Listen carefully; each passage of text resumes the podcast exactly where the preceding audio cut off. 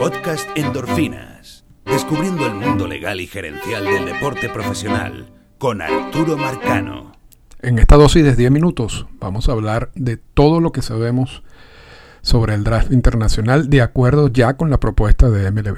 Ya habíamos grabado y si quieren revisar más en detalles el asunto histórico del draft internacional, hay un podcast que se llama algo así como cierre patronal y todo lo que debemos saber del draft internacional. Busquen en la lista de los podcasts y allí estará. Pero esta dosis de 10 minutos se va a limitar solamente a lo que ya sabemos. Y el draft internacional es una pieza de negociación, por supuesto, en, este, en estas conversaciones sobre el nuevo CBA.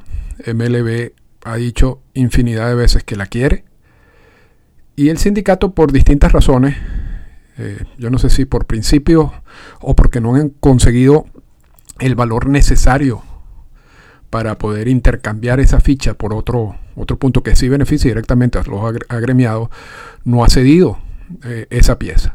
Y hasta ahora, en, estas conversaciones y en estas negociaciones, ha sido más o menos lo mismo. MLB ha tratado de, de lograr el draft internacional y lo ha tratado de intercambiar por varias cosas y, el sindicato ha rechazado todas esas propuestas. Repito, quizás porque no, consideran que, tiene el mismo valor, pero la respuesta de eso la tiene el sindicato. Lo que sí sabemos, y no, y, no sabíamos hasta, hasta el día de ayer, cuando tuve acceso a la última, la llamada última propuesta de MLB, la que originó el rechazo, por supuesto, del sindicato y después la cancelación de los juegos, es un poco los detalles de en qué consistiría este draft internacional. Hasta ahora había muchos rumores y se supone que la estrategia o que eh, el, esquema o el sistema ya está diseñado. O sea, eso no, ese no es el punto que vamos a hablar hoy, porque eso, eso es un diseño que, lleva años y ha sido con la participación incluso de varios entes interesados en Latinoamérica encargados en la, producción de pelotero. Pero lo que no sabíamos era un poco de qué estamos hablando. Y, ya repito, de acuerdo con esta última propuesta de MLB, ya sabemos. Primero, lo incluyen en, un capítulo, si se quiere, llamado el sistema amateur. Y en, esta, en ese sistema amateur hacen las siguientes propuestas. Esto, por supuesto, es una carta dirigida al sindicato. Y dice, vamos a aumentar los valores de los bonos de firma en el draft de regla 4 y en el draft internacional y ese, ese aumento va a ser un de 23 millones adicionales al, a lo que se ha gastado en jugadores amateurs cada año en comparación eh, o, jugadores amateurs en comparación con el 2019. Entonces ya sabemos que va a haber están ofreciendo un aumento de 23 millones de dólares. Lo que no sabemos es si es a los dos, al draft de regla 4 y al draft internacional. O sea, tiene que dividirlo entre dos o es a cada uno. Son 23 al draft de regla 4 y 23 al draft internacional. Y, ese aumento es en comparación a lo que se gastó eh, en ese, por, ese, por esa vía en, en el 2019. Y ahora los siguientes puntos son específicamente sobre el draft internacional. Dice, el draft internacional aumentará el gasto en jugadores amateur internacionales y mantendrá el número de jugadores firmados, al mismo tiempo que atacará la corrupción de varias maneras, incluyendo la eliminación de los preacuerdos y la introducción de, pruebas antidopaje obligatorias. Esto, y, no vamos a entrar en detalle porque la idea de esta, de esta es decirlo todo en 10 minutos. El, lo que se quiere, o sea, la corrupción es parte de la corrupción es MLB porque los preacuerdos lo hacen los equipos de MLB. Entonces, ¿pudiera MLB controlar eso por otras vías? Sí. Ahora, es evidente que si tú tienes un draft internacional, es mucho más fácil controlar eso. Porque inmediatamente borras todos los preacuerdos. Todos. Porque nadie sabe y, y quitas el incentivo de hacer preacuerdos. Porque nadie sabe quién te va a seleccionar en el draft en el futuro. Entonces, independientemente de que si hay otras vías para resolver la corrupción, que sí las hay, y que son más o menos eso es un punto del sindicato, el draft internacional elimina automáticamente los preacuerdos, que para muchos es una de las fuentes principales de la corrupción. Otro de los puntos que plantea MLB es la llamada Kumar Rocker Rule, que dice que los 300, los primeros 300 jugadores que se presenten para los exámenes físicos antes del draft, se les debe ofrecer 75% del valor del slot asociado con esa selección. En el sistema actual no hay esa obligación.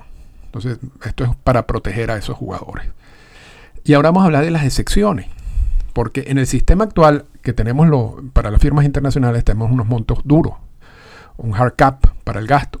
Pero después de determinado, o, las firmas de determinado valor no incluyen o no afectan esos topes duros. Una de las, preguntas más frecuentes en cuanto al draft internacional era cuántas rondas será. Y ya aquí en la propuesta sabemos cuántas rondas son, son 10 rondas. Y como excepción incluye lo siguiente, luego de la décima ronda, todo ese, todas las firmas que ocurran después de esa décima ronda de jugadores, se les va a asignar un monto. Y ese monto que, se, que, no va a contar para, para el, presupuesto general, se va a subir de 125 mil dólares, que es actualmente lo que no a 150 mil dólares. Entonces sabemos que son 10 rondas y sabemos que después de esas 10 rondas se van a firmar jugadores por hasta 150 mil dólares. Y que eso no va a contar para el presupuesto asignado para esas firmas, para el, para el draft en general. Y existe otra excepción si los jugadores firmados luego deciden ir al Junior College. En, eso, mm, en esos casos los jugadores pueden firmar por hasta 225 mil dólares sin, que esos, sin que esos bonos de firma cuenten para el pool del signing bonus. Entonces, en conclusión, existe ya una propuesta del draft internacional que se presentó al sindicato. Esa propuesta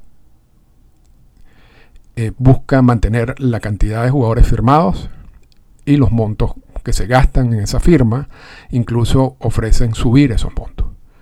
Se sabe que existe que ese draft internacional va a ser de 10 rondas también sabemos que luego de esa décima ronda van, por supuesto, se van a poder firmar jugadores y que esos jugadores, hasta una firma máxima de 150 mil dólares, esos montos no van a afectar lo que sería como el presupuesto del, draft internacional en sí en, general.